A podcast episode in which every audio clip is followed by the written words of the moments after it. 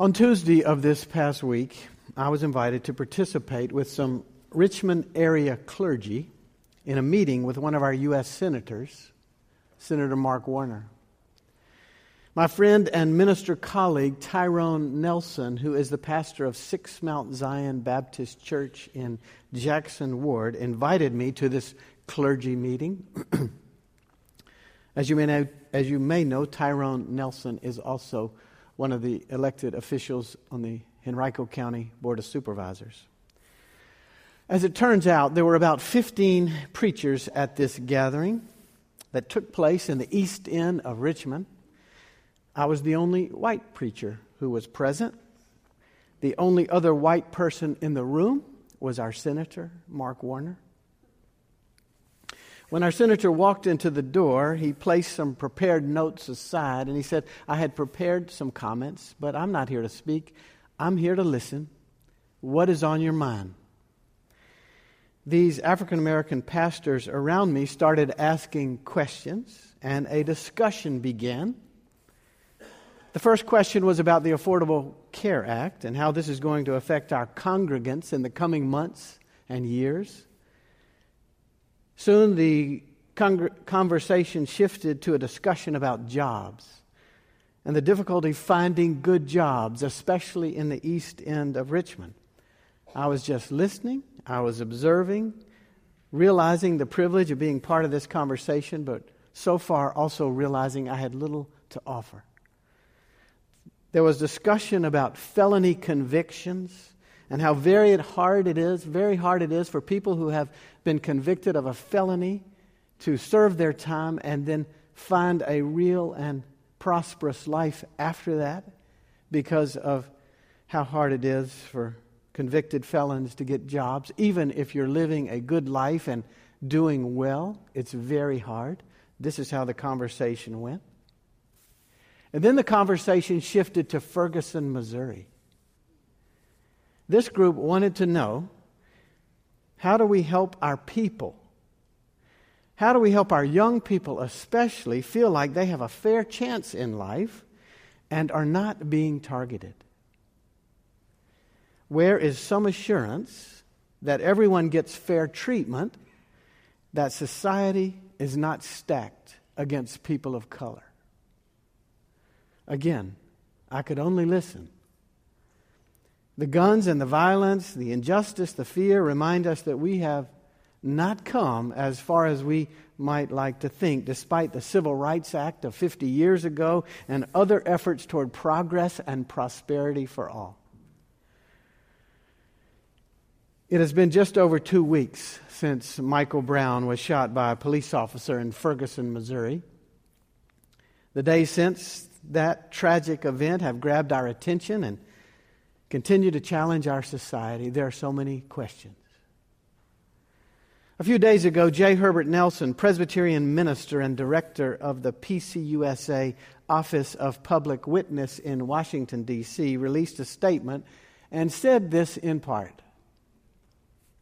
And I quote The Presbyterian Church USA is called through our confessional documents to be the church of every age God's reconciling work in Jesus Christ and the mission of reconciliation to which God has called his church are the heart of the gospel in any age.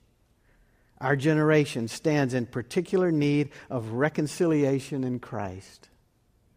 It's not enough for us as Christians to be appalled or sad while viewing Ferguson, Missouri as a place beyond our own reality we must be clear that the issues of this shooting are deeper than anything one trial can resolve. Yes, it's about the shattered hopes of a family that has lost a loved one, a loss which will reverberate for generations, but it is also deeply and truly about the social sin of prejudice, bigotry, and institutionalized racism, which is embedded in our social structures, our justice systems, and the laws by which we claim to offer freedom to each other. As Presbyterians, we must stop giving lip service to a new church while failing to confront the vestiges of racism in our church and society. Our work on racism in the United States is historic in some instances but insignificant at many recent junctures in our social history. End quote. We do have some historic involvement as Presbyterians against injustice and racism. My own father, a Presbyterian minister serving in Auburn, Alabama in the late 50s and early 60s, received a letter of commendation from then Attorney General Bobby Kennedy, commending him for his efforts to help integrate Auburn University in the face of great and threatening opposition. Some people in this room know a lot more about that than I do. They were there. Ginger's Presbyterian minister father, as you may know, participated with other Presbyterians in the March on Washington in 1963 and later in Atlanta, worked with Martin Luther King and others. Our church, and some of you in this room indeed, have a great history of striving for justice and reconciliation in the face of racism and other challenges as we're called to work for the coming reign of God into our midst we also have much work to do. Much work to do. And we cannot just have a pulpit exchange and partnerships across our city. We're called to be engaged in the emerging reign of God even today. Working to end violence and injustice, working to educate and integrate so that God's intentions of joy and God's intentions for justice for all fill our streets. Not anger, not terror, not alienation, not animosity. God's justice and joy fill our streets. It was some weeks ago that I decided to preach on this passage from Nehemiah that I'm preaching on today. I've long been taken with this story of, from Nehemiah, Nehemiah, and the rebuilding of the walls in Jerusalem. But I've never preached a sermon on this story.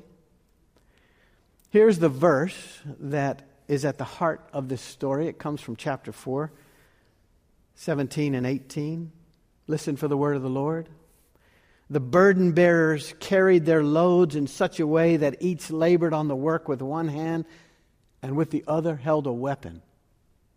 And each of the builders had his sword strapped at his side while he built. This is the word of the Lord. Thanks be to God. So, the setting of this story for Nehemiah is around 500 BC. You might remember that around 600 BC, 100 years earlier, Israel's prophets like Isaiah and Jeremiah were predicting the fall of Israel. Israel had wandered away from faithfulness, the prophets were saying. God's people had minimized worship and minimized serving God in favor of profit and political gain. Israel's kings and Israel's priests had traded in obedience for selfishness and success in the world's terms. Therefore, the Babylonians were coming to squash the people, coming to sack the city, coming to destroy the temple, and coming to overthrow the king. And all of those people city, temple, king had long been the promised signs that these were God's people and they were secure. Indeed, soon after 600 BC, Jerusalem was sacked and the temple was destroyed and the king was killed and many of God's people were carried away, marched all the way into exile in Babylon, which would be present day Iraq. Within 100 years of that sacking, by 500 BC, the Persians had assumed control of the whole region. The Persians allowed the Hebrew people to return to their land. They even allowed them to worship and carry on and rebuild. Nehemiah is the person who becomes, in essence, the city planner leading the rebuilding efforts in Jerusalem.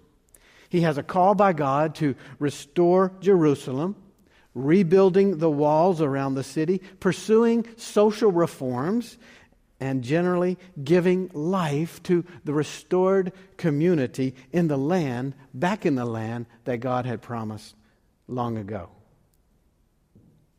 But this rebuilding is complicated, as you might think. Lots has happened in this 100 years since the Babylonians sacked the place and chased the people or took the people to exile. In fact, there's significant opposition to Nehemiah's plans. As you might guess, various personalities get involved with different political agendas. Nehemiah seems to have clarity about what is supposed to happen. Other people object to Nehemiah's plans. Who gave him the right to be in charge? They want to know. Where was he across the last decades when Jerusalem was getting along fine before he showed up with all these plans? Accusations began to multiply. Rumors spread about Nehemiah and his intentions. Does this sound familiar? bickering and badgering about city projects. This goes back thousands of years. For Nehemiah, ridicule and mocking take center stage. People attack Nehemiah's plans. In fact, in chapter 4, verse 1, it says, You're going to use these materials for the wall? These materials? Uh, it won't stand the weight of a fox running on the wall. It'll crumble. Intimidation follows accusations. Those opposed to Nehemiah threaten to attack Jerusalem, bury it in a state of confusion. They even threaten to kill Nehemiah. Of course, this makes the workers, the builders working on the wall nervous, who look for any excuse to quit doing the work, quit that job that they're supposed to be doing. In addition, there are economic and social woes emerging in the area. Can we build the wall and also collect and, and bring in the crops that we need to survive? They're asking, will this, while this wall is being built, who's going to bring in the crops? They want to know. So great uncertainty is everywhere. Through prayer, on his knees, as Ginger says, through focused faithfulness, Nehemiah leads the people. He knows he has important work to do God's work. Keep building the wall, keep working on progress and social reforms because it's God's people here, and we need to reveal God is present and at work here. When the workers feel endangered, he sets up defenders and arms the builders. They also began sleeping inside the wall for safety. And, as our verse says, they keep on building, even if they have to do it with one arm, carrying their loads and holding their weapon in their other arm. Nehemiah doesn't let anything get in the way of his mission to rebuild the wall and give stability and hope to God's people in this place, in this time. This story feels so very pertinent. We're called always, all of us, to be focused on faithfulness. The image of this story of rebuilding the wall, doing God's work, fulfilling God's purposes, carrying out faithful work with one hand, and with the other, holding a weapon. In other words, figuring out how to deal with the world and the pressures and the distractions and the threats and the ridicule and the rumors, the things that want to drag us away from faithfulness. This is actually where we often find ourselves. Balancing those things. Life is never so easily divided into secular and sacred. We have to live and focus on faithfulness in every realm of life. Every day I get an email. It's called the Daily Dig. These are very thoughtful and challenging reflections from faithful writers, some of whom come from many years ago. and some of whom are contemporary. And these words in this daily email, called the Daily Dig, often challenge me to be more focused and more faithful. In a recent Daily Dig, I got this message. It came from Eberhard Arnold, a German Christian philosopher and theologian who, in the 1920s, formed the Bruderhof community, which was centered on the Sermon on the Mount. Listen to these words Humanity must turn around. What good are all its religious practices? What good are all its church services? What point is there in all its devout singing if God's will is not done and hands remain steeped in blood? What does people's faith mean if injustice is done to the poor as casually as one drinks a glass of water? What good is it to sit and profess the divine if not even a little finger is lifted when countless children and poor people die?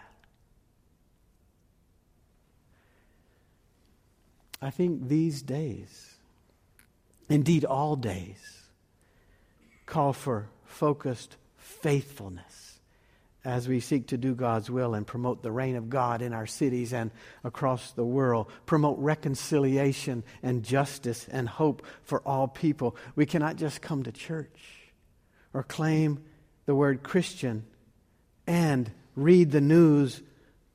We're called to be agents of light and hope and wholeness always. The story of Nehemiah reminds us that turning the other cheek is not the only way to be faithful. It's often a balancing act, sorting out how do we fulfill God's plans amidst the challenges and circumstances that we find ourselves in. We're called always to stay focused and engaged, to take action and be ready as we strive to do God's work in the world. Like Nehemiah, despite the challenges and opposition to the rebuilding of the walls, like Nehemiah, we are called to find ways to stay focused, to build a better world. And we have work to do. We have work to do on partnerships and relationships that make for a saner, safer world. We have to hear the cries of our African American sisters and brothers and work on those questions and keep working on justice and peace in our communities. We have to educate and we have to integrate so our communities are not so divided on racial lines or economic lines. We have to make sure that officers in our police departments look like and know the communities in which they're serving. And we have to hold everyone accountable when life and community is destroyed. The main thing is always to be God's people, to be God's people and working for God's purposes. That's our calling. That's what led to Nehemiah's success amidst all he was dealing with. That has to be our goal. Focus on faithfulness. It's so very interesting in this story of Nehemiah that all the detractors of Nehemiah's plans were taunting and ridiculing those working on rebuilding the wall. They even were calling them the you feeble Jews. You feeble Jews who don't know what you're doing. That's what they were saying. They were threatening to attack them, they were threatening to destroy them and their efforts. So Nehemiah had the workers build with one arm and hold their weapon with the other arm. But here's the interesting thing the verb used in the Hebrew for holding the weapon is the same word used multiple times in this whole story about rebuilding the wall. The goal of the workers is to strengthen the walls. The goal of the workers is to repair the walls of the city so it can be once again a city where God's presence is revealed, where God's purposes are lived out. Rebuild, strengthen, repair the walls so that the city can be a symbol of God's presence, a place where faithfulness prospers. Holding a weapon and repairing the walls have the same goal strengthening life for God's purposes, strengthening life for the emerging reign of God.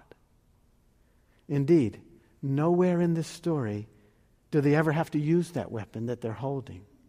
Nowhere in the story is there a report of a fight. It's about focus. It's about faithfulness. It's about living and serving God's purposes. See, we don't just live, we're called to live and serve God. We don't just worship God, we're called to act for God in commitment, in care, in love, in justice, in hope for God's reign to emerge in our midst. And we have so much work to do. May God always guide us.